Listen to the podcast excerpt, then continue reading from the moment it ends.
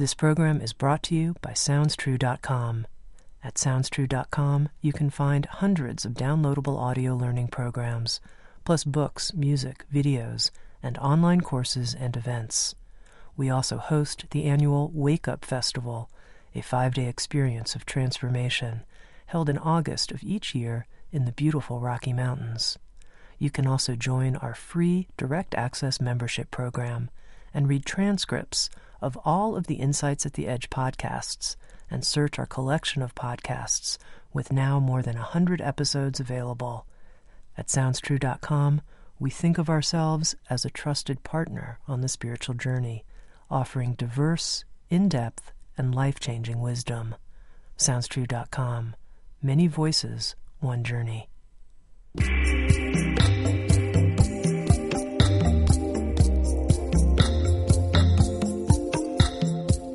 You're listening to Insights at the Edge. Today, my guest is Dr. Stephen Aizenstat. Steve Aizenstat is the founding president of Pacifica Graduate Institute and a practicing clinical psychologist. He has explored the power of dreams through depth psychology and his own research for more than 35 years, which centers on a psychodynamic process of tending the living image, particularly in the context of dream work. With Sounds True, Steve has created an audio program called Dream Tending Techniques for Uncovering the Hidden Intelligence of Your Dreams, where he invites the listener to tap into the quote unquote world unconscious, the living, dreaming mind of the universe itself. In this episode of Insights at the Edge, Steve and I spoke about the concept that dreams are quote unquote alive and not just conceived from our personal unconscious. We talked about how a dream image could have a relationship with us, just like we have a relationship with a dream image. We also talked about how to work with an image through dream tending and what it might mean that the body is always dreaming. And finally, we talked about the contribution of dream tending on the field of dream interpretation. Here's my conversation with Dr. Stephen Aizenstat.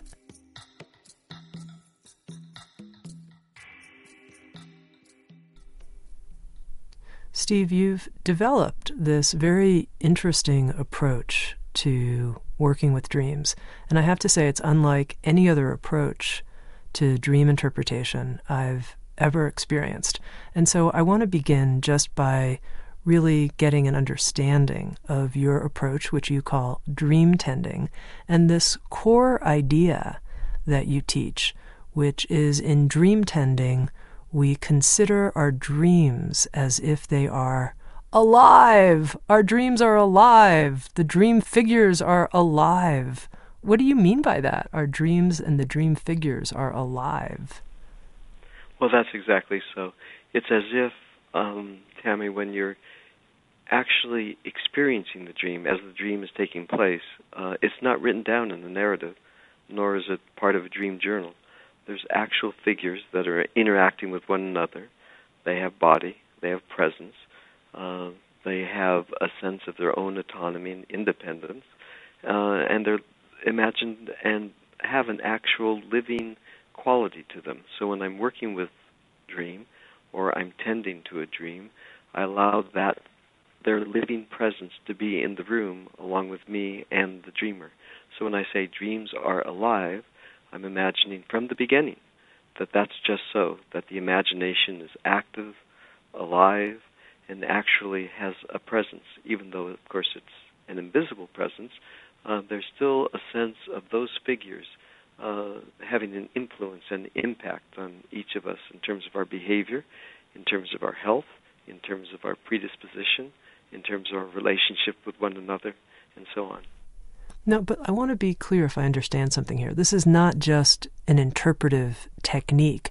You actually believe that the dream figures, for example, if I dream of a coyote, that this isn't just a product of my unconscious, the coyote might mean this or that, but that this image is actually a living force in some way.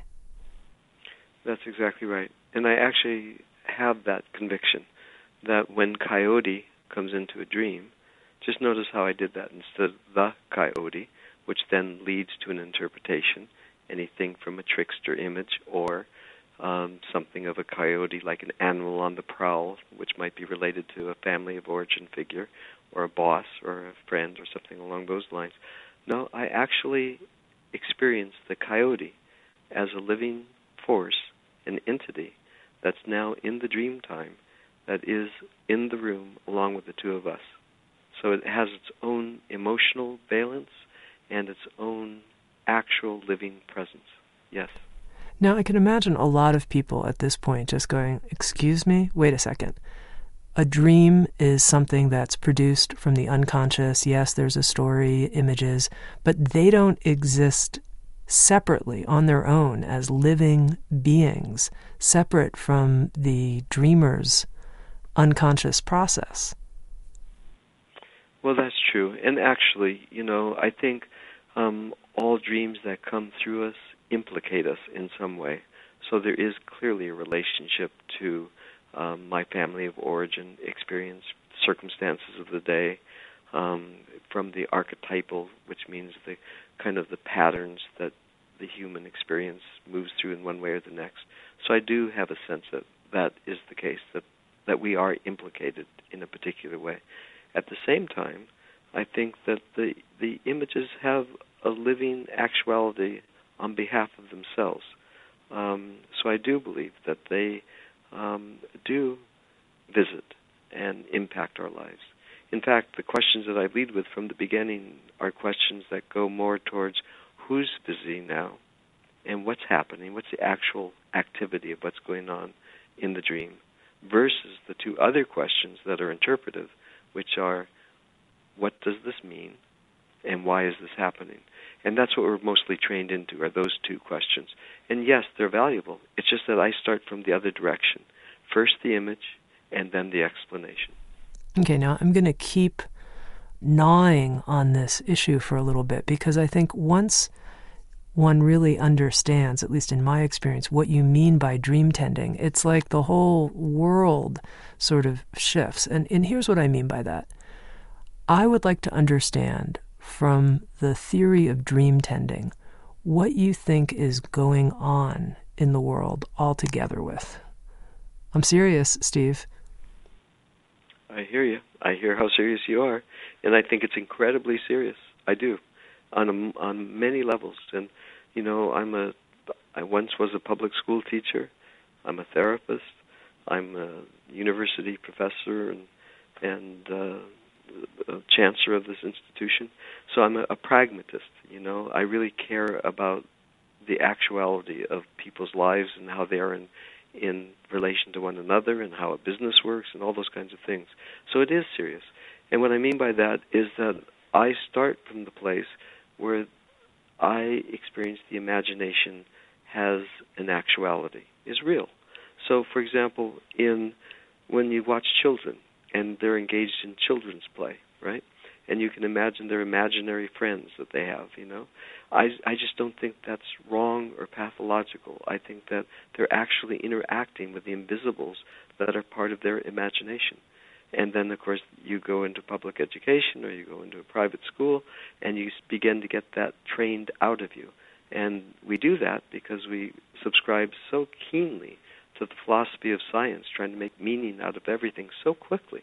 And as a result, we take the inspiration or the figures that really mentor us or muse our you know our most creative thinking they seem to go away.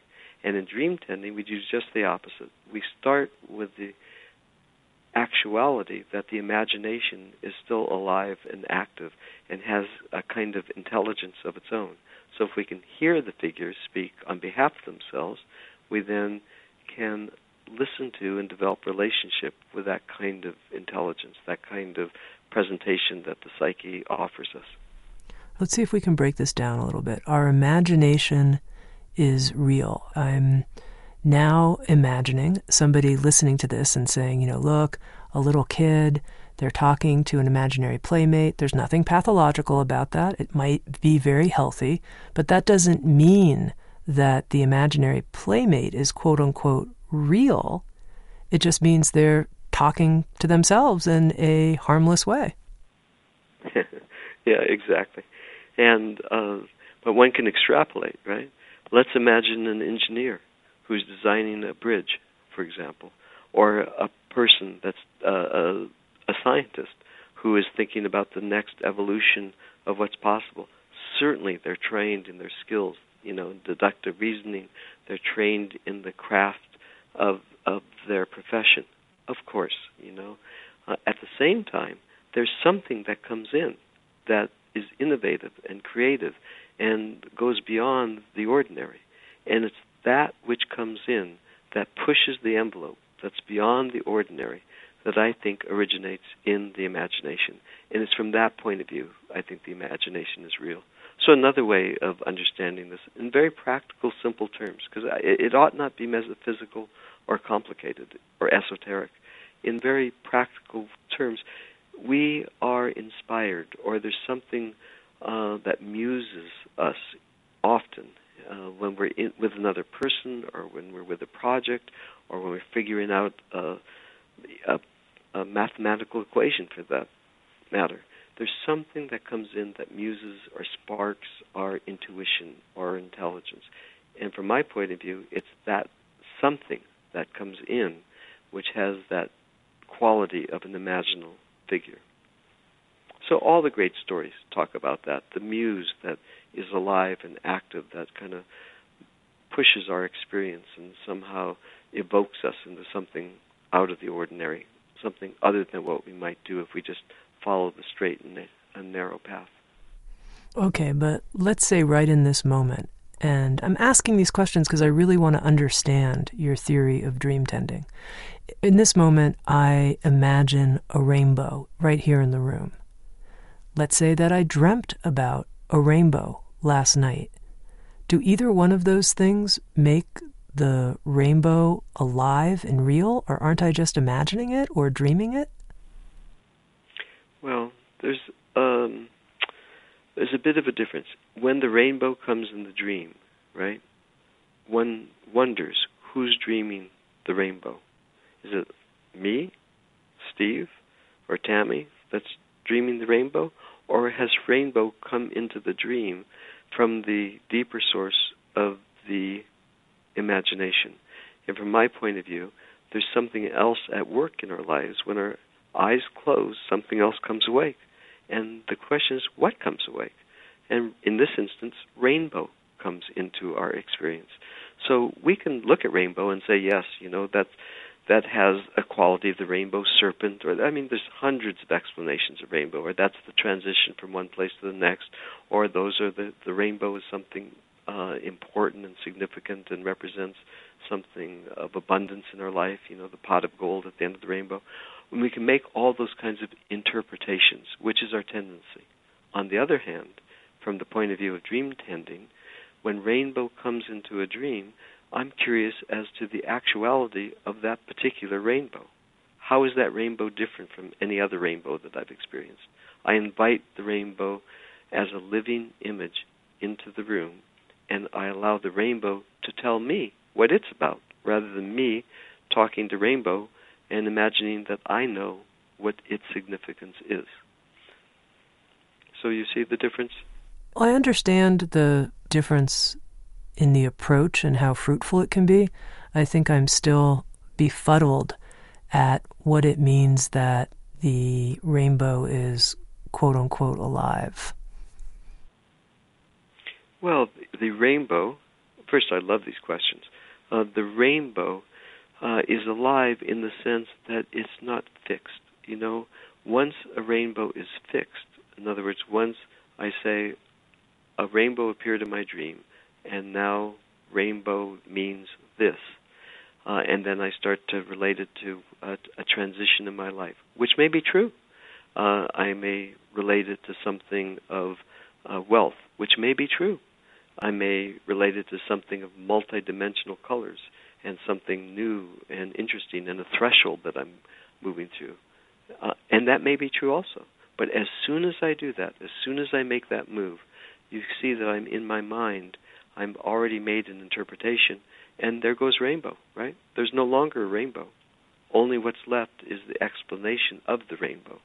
On the other hand, if I can keep the rainbow alive and active, it's not that I dismiss all those other explanations. I mean, they're all part of it. However, if rainbow is alive, it stays with me the rest of the day, you know, and it may even change. It may the colors may change, and it may uh, lead me or inspire me or or emotionally move me to do something that I would not otherwise do.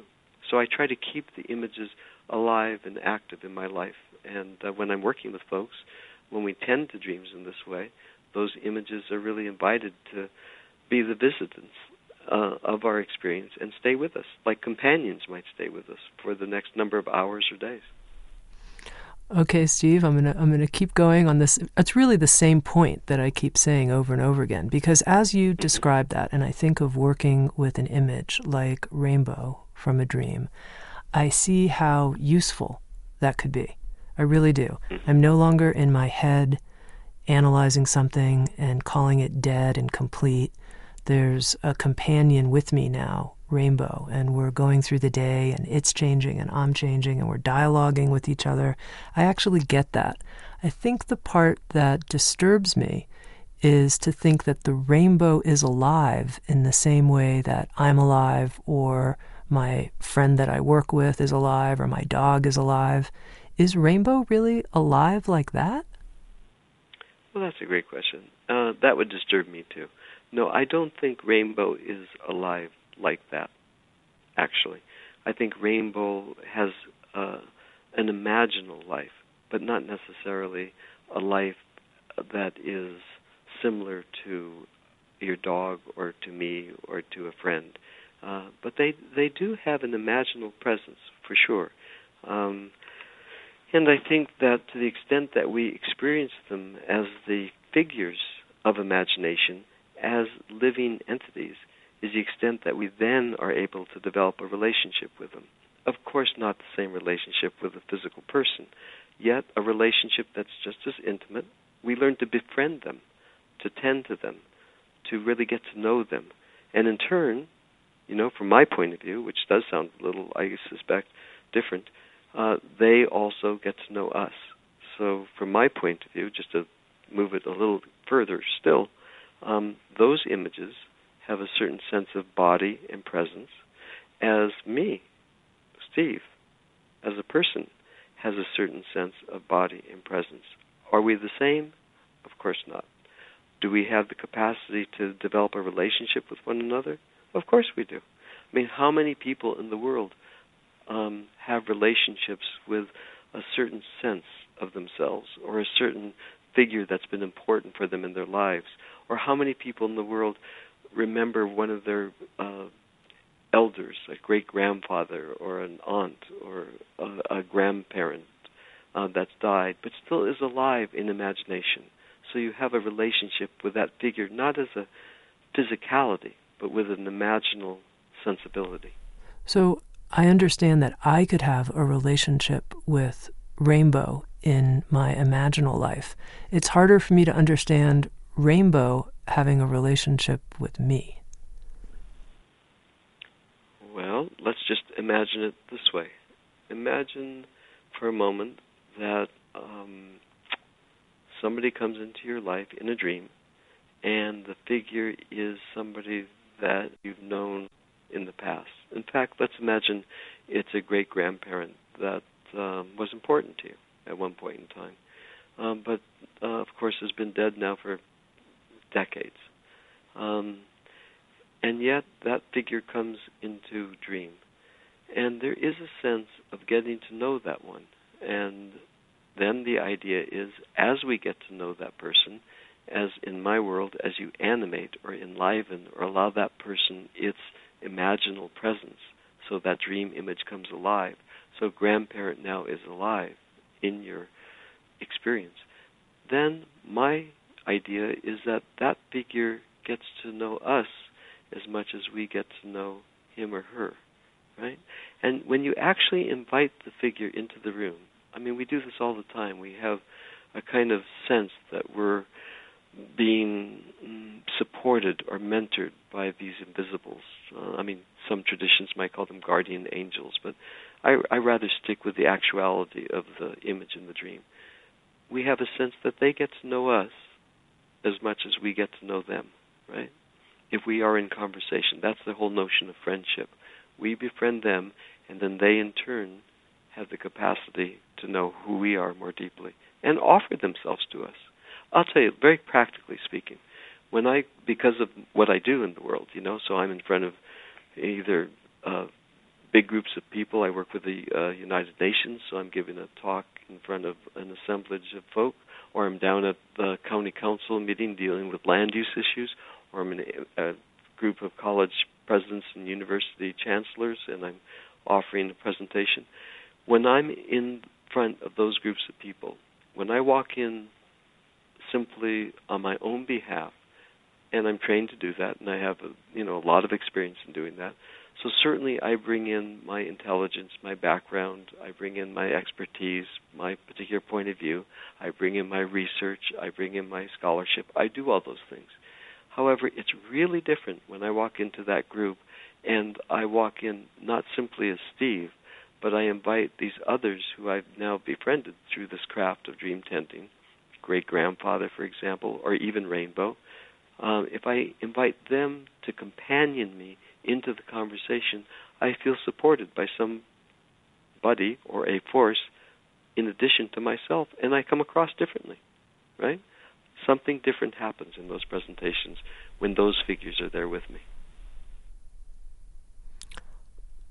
It sounds very shamanic as you're speaking, meaning shamanic practitioners who would invoke guides or helping spirits or something like that. You know, on one hand, it probably does sound shamanic. On the other hand, let me tell you a story. They, there was a group of American educators that went to China, right? and they and you know we're so proud of ourselves in American education because we've now developed the skill set to uh, teach to the test, to do evidence-based learning. Um, you know we're really big on assessment. We've really cultivated the craft of scientizing learning, starting from now. I think first grade because you know we start teaching kids how to get a good score in their SAT around second grade, if not before. So we're very big on that kind of educational program. And this blue ribbon panel went to China to talk with a group of their elite educators, imagining that they would go over there and meet with real um, affection and regard, because of course our stereotype is, our our fantasy is, from the Chinese point of view, you know, that's of course what they would do. They would be very homogenized and everything would be sequential and everything would be organized in a way that people could, you know, digest and then harmonize into their society. Well, they listened very respectfully, as of course would be the case, uh, and then they looked at these folks, these American, this elite group of American educators, and they just were shaking their head. They said, "You know, it's so curious. Uh, that's what we were doing 20 years ago. Now, what we do is instead we bring back music, and we bring back the arts, and we bring back the imagination into the classroom starting in grade one. Because what we know is that if we support imagination, if we allow the dreaming psyche to continue to be a part of a person's life, that the quality of their life will be better, and that they will have a different kind of spirit, a different kind of innovation, a different kind of capacity to innovate and to really be in the modern world where things are changing so quickly. And look what's happening. I mean, where is the great innovation happening in the world today? Yes, indeed, still in the United States and other countries, also in China, because they are bringing that kind of work back into the school, working with kids all the way through high school and then into college. So, shamanic, yes, but really practical in addition. It sounds to me that part of what you're really standing for in your work with dream tending is a different view of the imagination than one that is held in our rationalist society, that you're really wanting to stand and say, we need to look at the imagination differently. I think that is really, quite frankly, right at the center of it. Yes, I do think so. And I think most of the ways that we work with dream, although instructive, it's not that I, you know, I've been brought up with all the traditional modalities and and have experienced them and have gotten great benefit. It's just that there's an, uh, an expense to that, and the cost to that is that we lose the imagination. So my preference is to stand for the imagination as alive and active and embodied and engaged first, and then allow the images that come in dream to invite the stories from my personal history, the circumstances of the day, the the themes that come from the collective unconscious. I allow the images to come and invite them into our lives. You know? So I do believe that, yeah, at bottom there is a real stand for the imagination as being an integral part of our lives and an important part. Okay, so let's just move into the dream tending approach. I have a dream, whether it's of a great grandparent or a rainbow or a broken vase. How would I work with that image through dream tending? Well, uh, we start with settling ourselves and listening.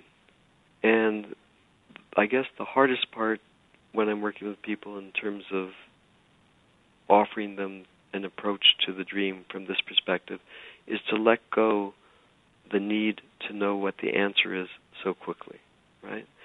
So great grandparent comes or boss comes, uh, and instead of saying, "Oh, the vase is empty," that's how I'm feeling. It needs to be filled with something. Do you see how my mind so quickly jumps in and makes an explanation? Or great grandparent comes, "Oh, great great grandparent comes." That means um, that I am, you know, afflicted with a sense of being overbearing because that person was overbearing, you know, whatever. We start to make explanations. Dream tended would start from a different place, and it would say, Vas is here now, or great grandparent is here now. Rather than, what do you mean? We simply take a deep breath, get quiet, and invite that figure as we would a friend into relationship with us. So, how that looks concretely is if I'm working with somebody with a dream, or if a person is, for that matter, working with their own dream on their own, instead of immediately going to explanation, they might write, uh, they might sketch the figure, or they might um, have a conversation in their journal with the figure, and allow the figure to have its own voice to respond back, so that you go back and forth in a kind of dialogue. Yes? Or if a creature comes into a dream, let's say a giraffe or a zebra or a tiger.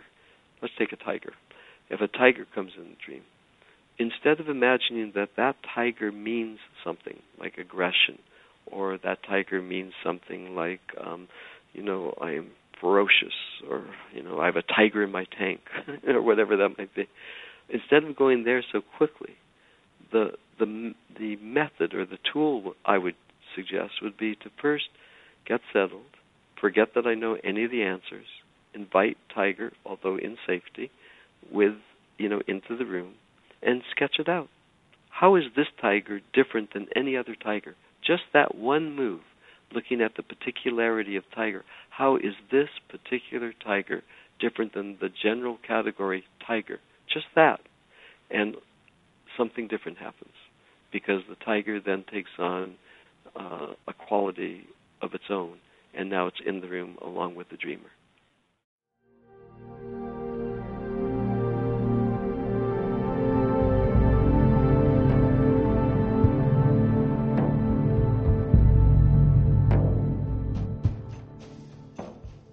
You're listening to Insights at the Edge, produced by Sounds True.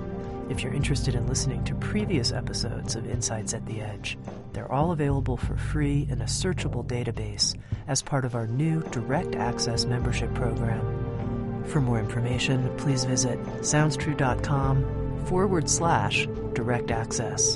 And now back to Insights at the Edge.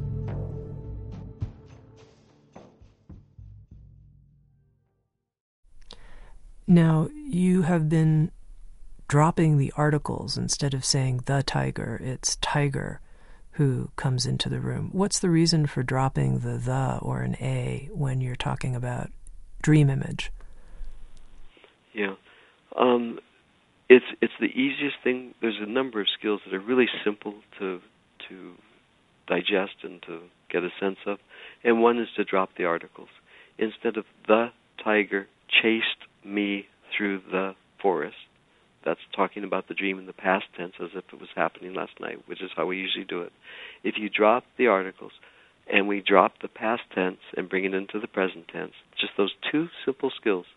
Tiger is chasing me through the forest. Notice the difference. The significance of tiger without the article becomes more uh, embodied, more actual, and the present tense brings the actuality of the dream into my experience much more directly. And, and in fact, when we're in the dream, that's what's going on, right? It's not. It didn't happen yesterday. We're in the dream when the dream is actually taking place in a living way. So there is a sense of presence from the beginning. So, right here in the beginning, dream tending assumes that people are waking up and remembering their dreams and, and having clarity about these images. What would you say to somebody who has trouble remembering their dreams in the beginning? Well, you know, as I travel worldwide, that's one of the questions is asked. So, uh, a couple of things. One is um, most of the time we seem to dismiss the little snippets of dreams. Oh, that's not the grand dream that I was hoping for, right? So the first thing before anything else is just sometimes we have just a hint or a snippet or just a, a, a memory of something that's small that's seemingly insignificant. So I encourage people just to jot that down because often just that is enough to get things going. The second thing I suggest is to take a pen or a pencil uh, to your bedside and just put it there along with a dream journal, or sometimes people are using laptops, and know that, you know, um, tonight I'm going to remember my dream. And you say that three times to yourself. Tonight I'm going to remember my dreams three times over. And then before we wake up in the morning and before we immediately go into the day's activities, or as you might be surprised to learn that I just did a lecture in Europe on the uh, impact of uh, machines and technology and screen time. 40% of folk will check their um, iPhone, believe it or not, while they're still in bed before they get out of bed interesting. So before we Im- go into the world of things and demands and our agendas and and this, that, and the other, just taking those few moments and allowing the remembrance of dream to come into our world and then to write them down, so that if we practice that exercise tonight, I'm going to remember my dream three times, and then upon awakening, have something where we're writing. Already, we're we're planting the suggestion. Nothing more complicated than that. We're just planting the suggestion that dreams are important. And like any good friendship, when there's significance and when we pay attention, they tend to respond back. Now, what would you say to someone who says, you know, this this sounds nice. I'm now going to animate the dream image. I'm going to draw it. I'm going to spend time with it as my companion. I mean, I don't even have time for my actual physical companions in life. I have a very busy day. This all sounds very time consuming, working with a dream image as my new friend during the day. Well, there's truth in that, you know. Um, it does take some time um, because just I'll speak for myself. It's a practice, right? Like anything in life, it's it's how we prioritize things. I know for myself, if I spend the 20 minutes in the morning and jot down the dream, and then just simply write a few lines, or or just animate, allow it to come to life, and and bring it into my world some way, that I then approach the day, the rest of the day, differently than I would if I just woke up and just ran right into my day. And the reason for that is not, again, really esoteric. What's happening in that moment is that I'm inviting the imagination to be open and available, right? I'm allowing myself those moments of time. Let's say it's five minutes, let's say it's 20 minutes. I'm allowing that amount of time to open a whole range of my human experience that I otherwise would not necessarily have direct contact with and that will change what happens during the day. And I might say, just as doing this, you know, for for these years. And I again, I really, you know, I'm the last person that would suggest to go along a path that would not be um, helpful in the world or in a relationship or in our in our community. I mean, at this point in time in our culture, I just feel that we have an ethical responsibility to attend to community life and to the environment and to each other, right? So, what I've discovered is that when I do that, when I take that time to engage the figures of dream or in some way engage imagination, I um, am more effective, not less effective, in what I do during the day. So, in fact, that 20 minute investment in the morning pays tremendous dividends and saves me hours of time that I otherwise would be spinning around during the day. Because these figures on occasion will offer guidance, they'll support us. We feel supported. There's a sense of confidence, there's also a sense of direction. Maybe you could give us an example from your own dreaming life of dream tending in action and how it's proven effective for you. I think that's a great idea. Yes, I will. Um, let me just see if I can uh, do that in real time in the last 48 hours. Um, so, uh, not last night, but the night before, uh, a dream came forward. And in the dream, um, I noticed that there was um, a lake. Actually, wasn't a lake, it was an ocean. And in the ocean, I noticed that there was um, a path that led from the cliff down into the sea. And what I did is I walked in the dream. I'm walking uh, down the path to the the shore, to where the sea meets the sand. And as I do that, I look out to the sea, and I feel something different happen, just at that moment in time, as one would expect, I guess. And then what I noticed that there was a seal that popped up from the ocean. Of course, I live in Santa Barbara, so I'm very familiar with the ocean. And of course, that would be an image that would not be out of the ordinary. And yet, in the dream, a seal popped up and looked at me. and then I looked back, and that was it. Dream ended. Okay?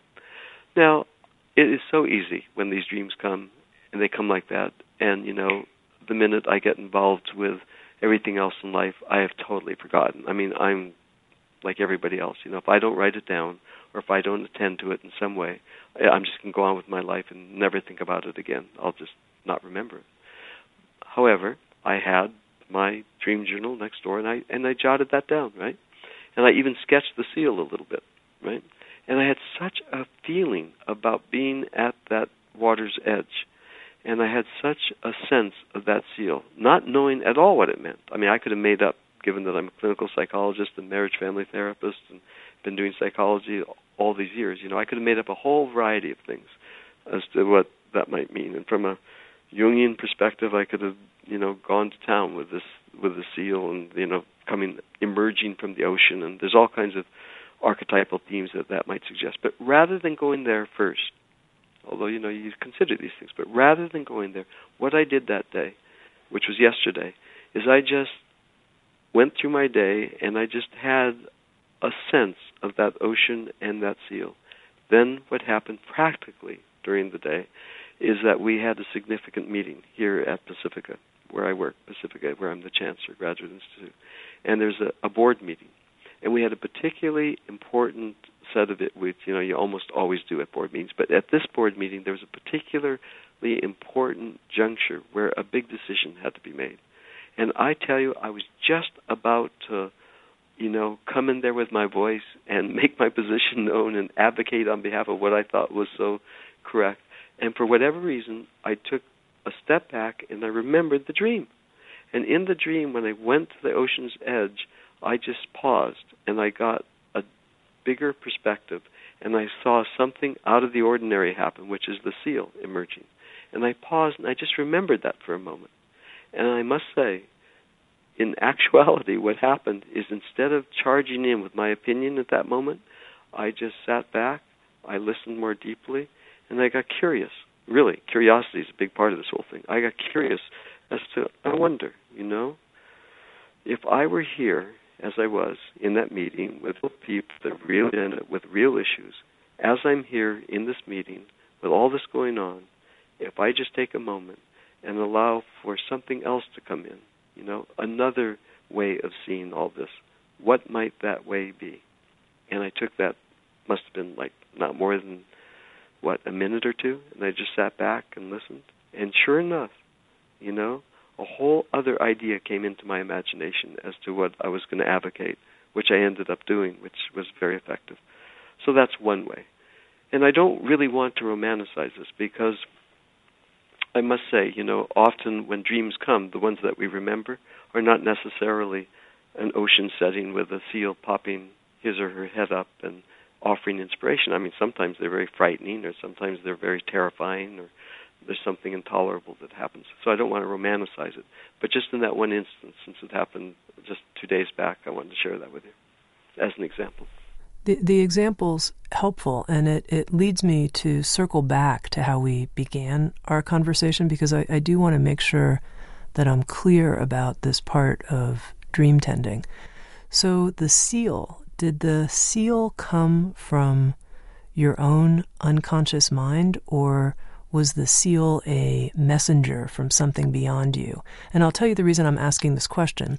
In your work with dream tending, there's this quote that I thought was very interesting, which is the images don't just come from our psyche, but also from the psyche of nature.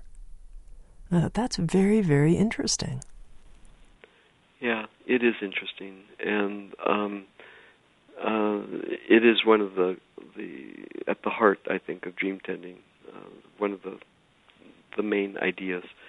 Yeah, in part, it comes from certainly my own personal experience. You know, I mentioned that I live in Santa Barbara, so certainly that's a familiar image for me. You know, being at the ocean and a seal.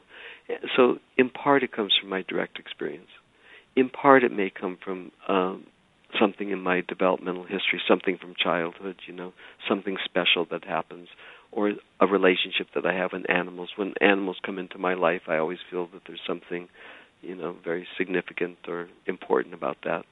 Um, so it comes from that place, I suspect.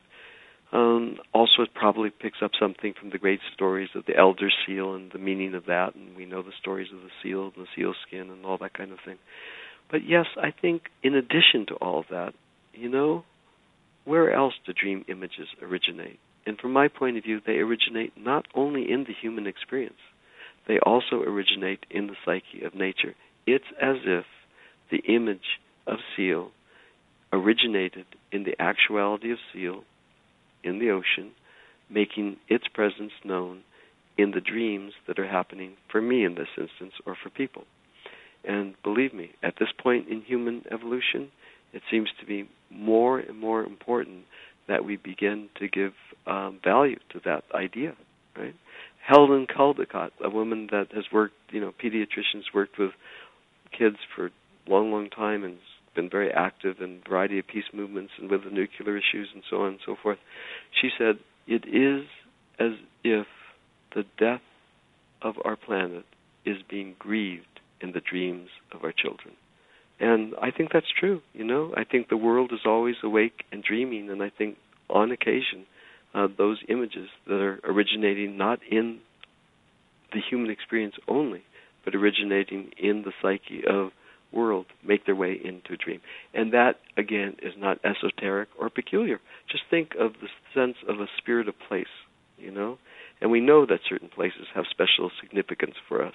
And we know that in so many traditions around the world, there's a sense that, you know, there's a spirit of a tree or a spirit of a pond or so on and so forth.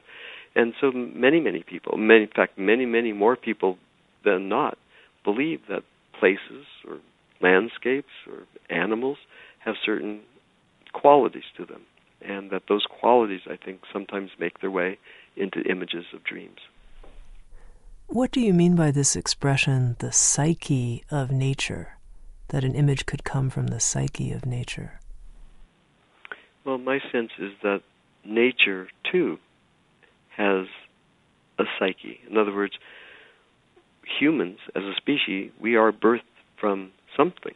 And I think that we are birthed from um, the natural world. And so, as a result of us being part of the natural world, I believe that the natural world, in addition to humans, has a certain psyche or a certain psychological, or I wouldn't call it psychological, it's a human term, but has a certain animating presence, right?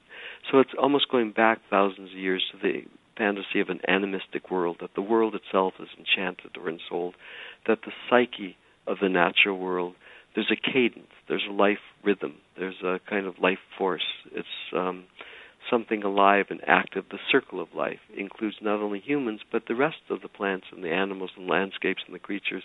And they too are part of the fabric of life that we are a participant in.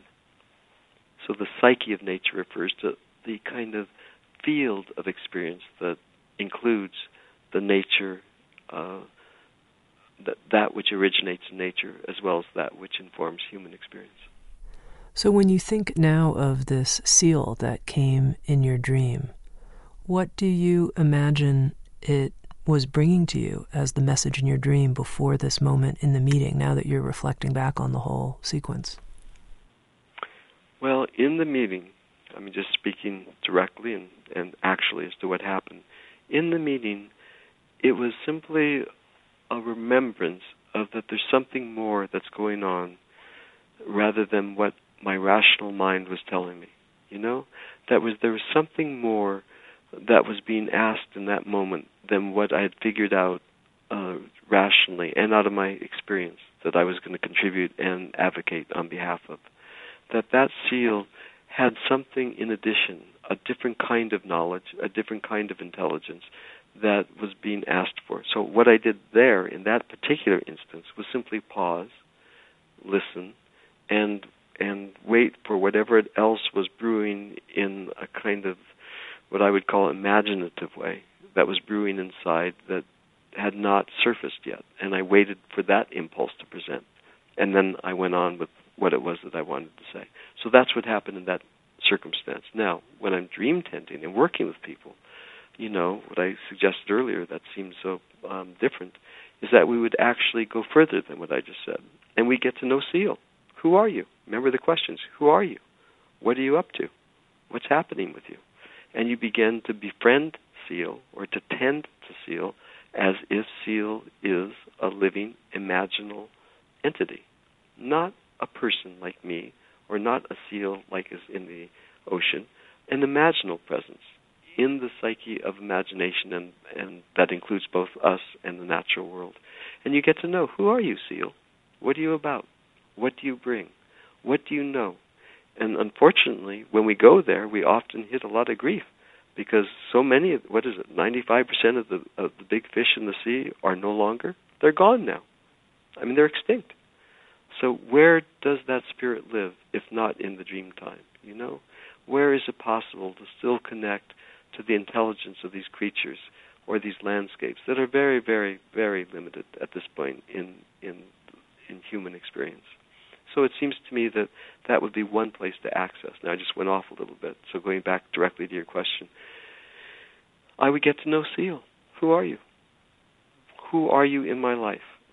And I would have a dialogue. I might sketch Seal, a seal, and I might um, begin a conversation and notice subsequent dreams and see if Seal shows up again, uh, and begin to get to know who that particular seal is in my particular dream time. Great companion seal, right?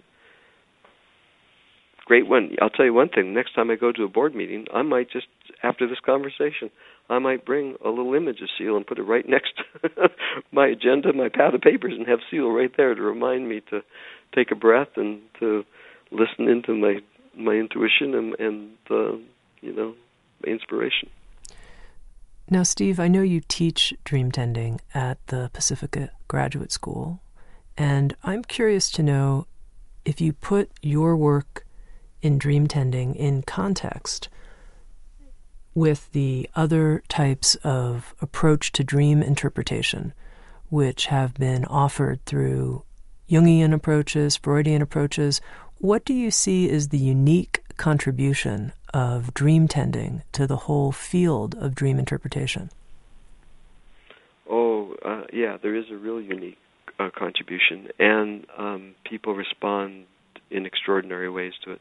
The unique contribution, uh, it, it's it's on the tree, right? Of Freud and Jung and Hillman. It's on that tree. It's it's a tradition of just taking dreams. Uh, I mean, listening to dreams as if they have value. Just that in and of itself is something different than what ordinarily happens in in modern culture. So just that. And yet you're asking a further question, which is how is dream tending in particular unique and different from these other approaches, and what's its contribution? I think the the biggest deal is that when you tend to a dream through dream tending, you're not analyzing as you would in a Jungian approach. You're not looking for an amplification as to how this dream relates to the, the great stories of human experience. And again, I find that profoundly instructive and useful, right? In the Freudian approach, you would link the dream image or figure back to a family of origin issue one way or another. You would imagine it as a manifest image, and you're looking for its latent meaning, to put it most simply and most classically, right? In dream tending, you're doing neither of those. You're, it's a much more, to use a big long word, phenomenological approach. In other words, you're looking at the image on behalf of itself, not going away from the image into an explanatory system, but allowing the image to come to life and evoke the deep imagination and present itself, and then it allows us to have a relationship with it. And that's so different, very different than either the Jungian or the Freudian. Of course, Jung himself, and we know that the Red Book was so extraordinarily popular there for a while, and still is, was sketching the images. He was sculpting the images, right? He was, he was really evolving, uh, really bringing himself to the images as if they had imaginal presence and getting to know them. I mean, his inspiration comes from Philemon and from a variety of other images. So he befriended the images, you know, as so many have over the years. And in so many people, the storytellers, the women and men all through time that have really talked about dream and gotten to know these images and really began a, a relationship with them and really brought them into their lives as companions so that um, in addition to their family members and their dear friends they also have companions that are part of their lived experience. So i would say that is the thing that differentiates dream tending from the traditional jungian analysis or the freudian interpretation and what do you see as the relationship between our dreaming life and our waking life? Um, good question. The um, I think I think we're I think dreaming and waking on one level um, they're implicated and contiguous at all points. You know, uh, uh, certainly waking life is different than dream life. First, our eyes are open and we're alert and we're involved in the issues that are right before us. Uh, when our eyes are closed, something else comes away, as I said earlier, and the imagination presents itself more fully. My hope is that, um, or my sense is that to the extent that dreaming life and waking life find each other more intimately, um, is the extent that we allow imagination to come forward in our lives more fully. So I think there's a, a real direct relationship, and yet we have to differentiate as well, right? I mean, I if when I'm in my life, I'm asked to do things that require my incredible. If, for example, I work with a lot of people that are afflicted physiologically, and it's not that I would say when you're in, you know, when I'm working with folks that um, are challenged with cancer or afflicted with cancer. I'm not going to say, don't go to your physician and work with you know all the new innovation. In fact, some of the smartest and the brightest people in our culture have developed these extraordinary machines and medicines that really are supportive and helpful. Um, on the other hand, in addition to pulling from that kind of more rational um, intelligence that that really moves towards effective and helpful and supportive um, medicines and cures. In addition to that, the dreaming psyche, the imaginative psyche, also can contribute. So when I'm listening to dreams of people that are afflicted, I'm listening to the medicines that are available in the images. I know I just shifted into a whole other topic, but all I'm wanting to say there is that the dream life offers itself to the imagination and it has very practical, concrete effects. When dream images come, they will impact or influence our behavior, and they too will, you know, stimulate the immune system, and they will create a certain kind of medicinal response. So it's a kind of both and rather than a separation, and that's kind of what I'm after: dream life and awake life, knowing one another.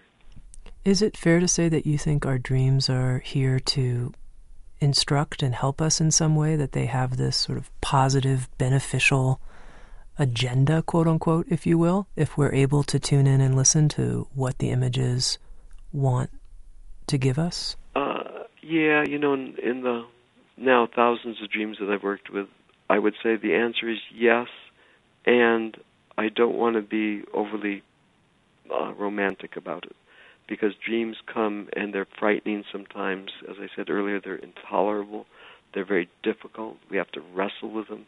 They wrestle with us. They're torturous at times. Um, of course, sometimes they're ecstatic and loving and all that. Uh, however, what I've noticed through all these years is that when we tend to the dream, particularly in the ways that I'm talking about, when we attend to them, in turn, they will tend to us. Now, it takes time, right? I don't want to imagine or uh, or even lead one to believe that it's a, a simple, immediate process. On the other hand, when you really spend the time with dreams, and that's the book Dream Tending has the particular methods of how to do that. If you spend time with with the dream and really get to know it, even the most scary of images, you know, it comes for a purpose. I mean, why else would it come, right? And that goes back to the psyche of nature. Why else would a dream come? It's not here to kill us, right? uh, nature will do us in at some point. That's part of being human. I mean, we're all predisposed to be disposed at some point. At the same time, you know, there is that instinct alive and active in each of us that wants expression and wants to to reveal itself more fully. So I think dreams are part of that organicity of life, and I think the answer to the question simply is yes. I think there is a positive intention at whatever stage of life we're in and I think dreams do come with that intention. Okay, so you were talking about people with cancer and how dreams may bring images that could be beneficial for them to work with. And I'm curious, would you think it's the exact same approach if somebody had an illness and asked themselves, I'm just going to draw whatever images come to mind right now. I'm in a waking state, I'm going to draw images, and then I'm going to work with whatever images come through that that would be similar to working in a dream tending way with images that came from dreams. Same process? Different process? Yeah, yeah. Well, I just we. um, what I'm chuckling about is I uh, just offered a workshop this last weekend, working with people with affliction and talking about the healing uh, capacity of dreams in relation to cancer. Um, so um, Yes and no. Yes, this approach can be applied to kind of what one would call a kind of active imagination, and you start by drawing your cancer, and then uh, you begin to engage with a kind of imaginal process and a, a dialogue and so on and so forth. So I do believe that working with those kinds of awake images, if you will, or waking dreams, if you will, and working these methods will bring great benefit. On the other hand, I also believe that when it originates in the dream time from the psyche itself, uh, when our eyes are closed, there's there's a different kind of intelligence, I think, perhaps, that's at the root of those images. It's not so filtered through our, our mind or through our, our best hopes or our intentions. It's not part of um, our rational thinking. It has a it, it has a different beginning place. So yes, I think you can work with pictures, and I do often and frequently when I'm working with people. Um, and they are pictures, and that's you know the difference. They are pictures that I can work with, and that they will stimulate imagination, and they will move forward and be supportive. When I'm working with dreams, some different happens, and because I think they originate from a, let's say, a deeper source, to put it simply. And I I have a lot of faith in that deeper source. I mean, the body is always dreaming, right? I mean, the body when when cancer comes. Okay, when hold, any hold on comes, a second. Can, can you explain what you mean by that? That's a very interesting phrase. The body is always dreaming. Well, yeah, and it's really a simple idea. Uh, when cancer comes, or any affliction, you know, the symptom or, or the illness itself will present through the body into the dream imagery. It's it's almost causal, really. I mean, one thing leads to the next. If some, and in fact, even before the onset of affliction and illness, often the image will present first, because subliminally, you know, we're picking up the imbalance that's going on in in our bodies, and that will evoke an image, and the image will present in a dream. Now, of course, you have to have some experience in listening to dreams and working in dreams to differentiate and figure out what's what. Um, and you can't impose that. One has to be open to listening deeply and, and offering a set of questions and so on and so forth and being responsible. In other words, it would be irresponsible to say, hey, this image comes, so this means you have this, and therefore you need to do that. That would be absolutely irresponsible. So, no. On the other hand, I might get curious, you know, if, if for example, let me just give a concrete example. If, for example, I'm in a house, okay, and it's a house that is the place where I'm living, so already it's a familiar place and the house is one of the images that people worldwide will always dream about. And the house, more often than not, will pick up something of our own personhood, our own bodies, because it's our house, right? It's the structure that we inhabit. So there's a natural tendency to imagine the psyche using that as an image that will present ourselves. And let's imagine in the house, in the room of the living, the living room, there is something out of the ordinary. So let's imagine there's um, a vine growing, and in that vine there's a, a pumpkin. So now I have a pumpkin in the living room of this house, and I notice upon closer look that in the pumpkin it's infested with maggots of some sort, right? Or something. And I'm thinking, hmm, that's out of the ordinary. That's peculiar. In the living room of my house is this pumpkin that's infested in such a way. What could that suggest? Okay? Now, it may be a hundred things that it suggests. And remember what I'm saying. I don't interpret. I don't say this means that. If I would say, whoa, you have something terrible, some terrible ailment, and uh, this means that da da da da da, that would be first irresponsible, unethical, in my mind, and secondly, it's not accurate.